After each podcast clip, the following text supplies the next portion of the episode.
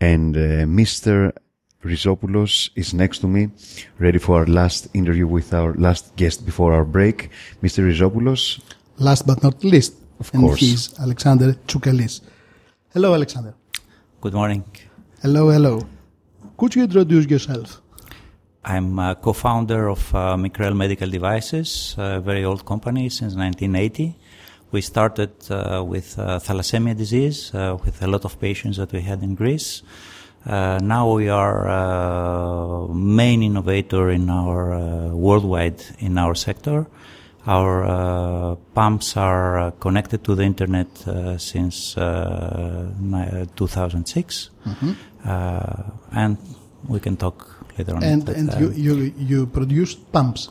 We are producing. The main product is pumps. Yes, we are producing infusion pumps. Infusion pumps are electronic devices uh, that has have a consumable, and uh, together they can infuse a drug for uh, some uh, hours or uh, days. For chronic diseases. For chronic disease and for not chronic disease, it depends on, on the application. On the applications, and uh, tell us about Micrel.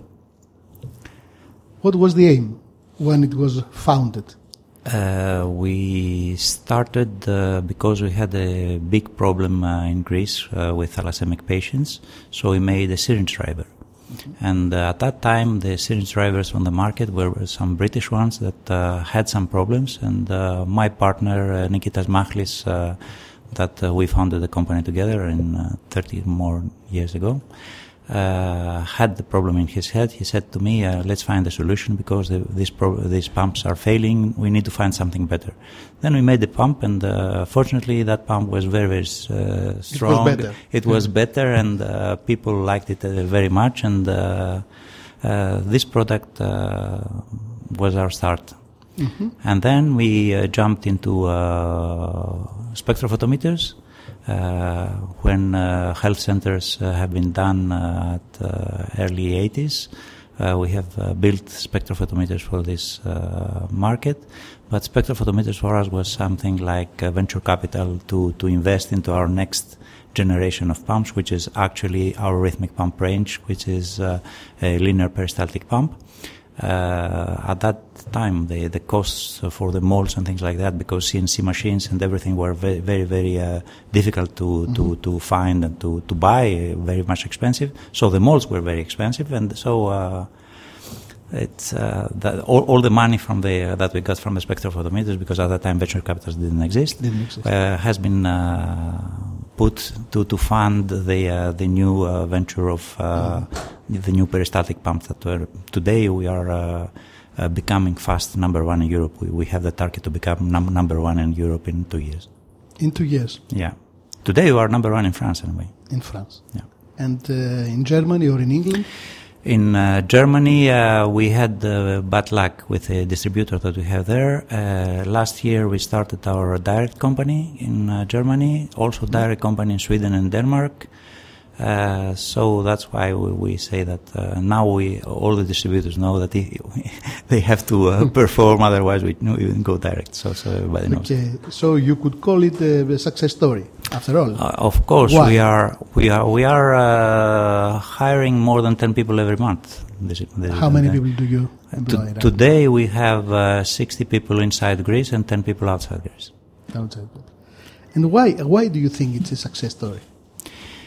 Uh, it is a success story, uh, although it is. Uh, it depends on how you see it. If yeah. you see it long term, it is uh, a disaster. It is a disaster because uh, if you say I'm an entrepreneur and for 30 years I didn't do much, yes. But uh, if you say that half of this period was outside Europe with uh, restrictions of uh, how you export things and how you for each for each let's say uh, we were exporting in uh, Germany and England uh, early uh, days. And for one service that we needed to do outside we need to to have a, an import declaration and outport just to, to, to lots of red a, a, lot of paperwork just to, to have a pump coming in reservice it and get it back. So it was a nightmare. Also the the, the, the, the European uh, uh, problems uh, to, to give you freedom to go. so what we call regulatory processes were different in France, for instance. Now we are number one, but in, in the past we tried to make homologation in France they uh, normally the, the rule says that uh, you have to they have to tell to you what is uh, not according to the rules. You have to change it, and then you. Mm-hmm. 14 times. This is completely uh, illegal. Mm-hmm. They didn't let us go because they had the national uh, yeah, manufacturer. They didn't want. They say, okay, you come from Greece, you are uh, low wages, and then if you come, and then they were blocking us for for many years. And we entered then when, when CE-mark uh, was in all over Europe, so they can, they couldn't they, do anything, they couldn't do anything yeah. so we entered the French market. Today, I take my blood back, we are number one. number one. Let's talk about innovation, Alex. Uh, innovation. Because you, you, are an innovator, as far as I, I am concerned. Yeah, yeah. we are uh, innovator. We are, we are innovating in every aspect of our business. So it is the way that we build the products, it is the way that we uh, make them uh, connected to the internet. We are the only one who has a, an ubiquitous health in our sector. We, our pump, you can take it on, on, the road, on the street, and the doctor will know what is happening to you. And there are uh, uh, uh, therapies uh, like for pulmonary hypertension that the, the people, if they don't take their drug, they, they, they can die.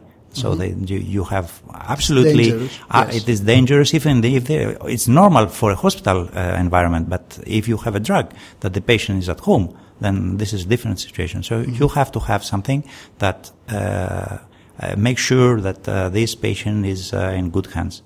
And what does it take to be innovative? Uh, to be innovative, you you have to uh, first dream, mm-hmm. and then you have to uh, to uh, check uh, your dream with the the, the, the, technologies that are running in front of you. So there are, the, the world is not static. In front of you, not yeah. with you. No, that's, that's how it happens. Uh, yeah. there are, uh, uh, what is called multidisciplinary uh, innovation. So there are, uh, so I, I, will tell you a small example. In, in the 50s, uh, or early 60s, we had plastic un- until then, all the uh, the uh, the furniture, everything was uh, just wood and metal, nothing else. There were no other material. When the plastic came, everything, the radios, everything became plastic. So the the uh, you you you didn't you, you couldn't sell anything without that making was plastic. disruptive. So so so this is yes, and, and now you have the same thing. It, it's it's a technology which is mobile phone that is changing a whole industry. And uh, so the mobile phone started uh, 15 years ago or so, mm-hmm. and uh, now we are all, all uh, doing things with mobile phones, but uh, mobile phone was ahead of us in some time. And then we say, okay, how, how if I use this you, technology? You were the first to use mobile uh, phones with your pumps? yes, we, let's say, we, we have the first uh, patent uh, in both uh, granted in both US and Europe uh, that uh, is for uh, what we call today mobile health. So we, at that time, we envisioned it's a patent of 2001, and uh, it is the first medical patent. All the the rest that was in prior art in my patent, uh, it was military applications. So uh, this this patent was for the pump as an actuator and we had sensors uh, that are uh, sensing uh, uh vital signs or whatever and or uh, other uh, things. And then you have actuators like the pump or other actuators that could make the, the whole the whole thing.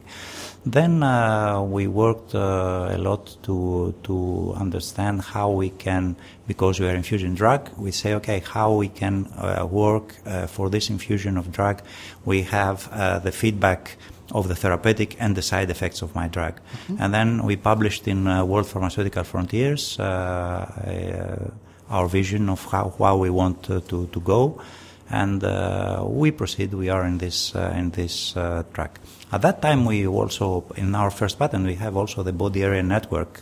so we said the sensors are wirelessly um, working with the mobile device that the mobile device is sending it to the all it that in 2000? 2001. Uh, in 2000, Jesus. yes, in 2003 we had the first, in, in the patent it was GPRS inside, eh? and,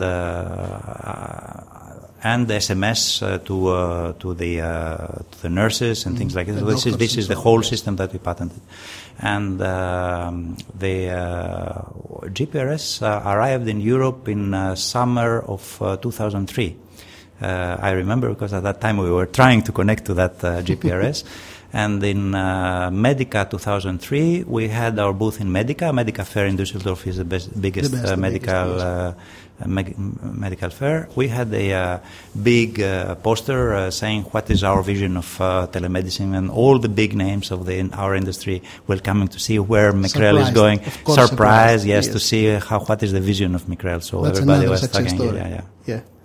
And It uh, took it. It took it a long time uh, to uh, to for the doctors to understand. Let's say the uh, the, the answer of my uh, uh, marketing people is uh, when they understood that this is the direction that I was pushing them to go.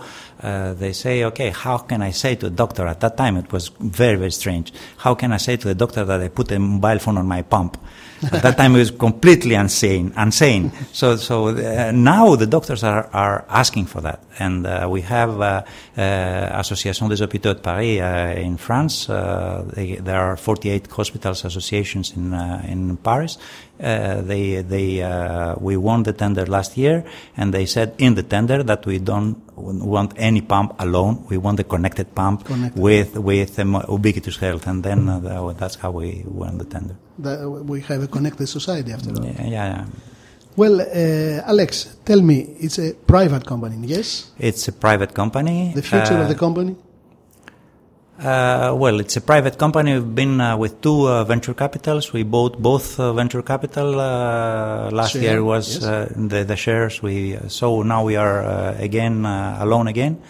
Uh, we have uh, not only Greek uh, partners. We have uh, French uh, and the uh, no two French and the Dutch guy in the company. Uh, as shareholders, uh, minority, but they they are are in, in yeah. yes. And uh, now, because I'm getting old, uh, now, uh, now, yes, me and uh, my partner are stepping a little bit back, and now the second generation, our son uh, Achilles and Petros, uh, of uh, Petros is of Nikitas, and Nikitas, uh, Achilles is my son. Uh, so they are taking uh, over. Now we are the second generation working in the company, so they are growing the company. So, what's your vision for the future? uh, no less that we change it all. Change it all. We are going to change it all, as- I say. What do you mean by that?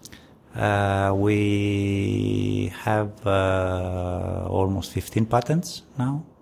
Uh, my The main job now, uh, we all our patents are European and US, Yes.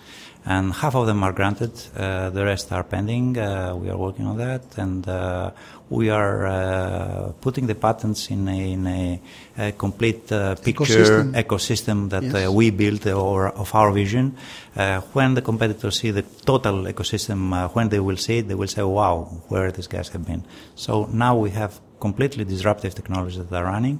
Uh, we have prototypes. We have. Uh, we are uh, working on this, and uh, as I say, in uh, three years, everything will be changed.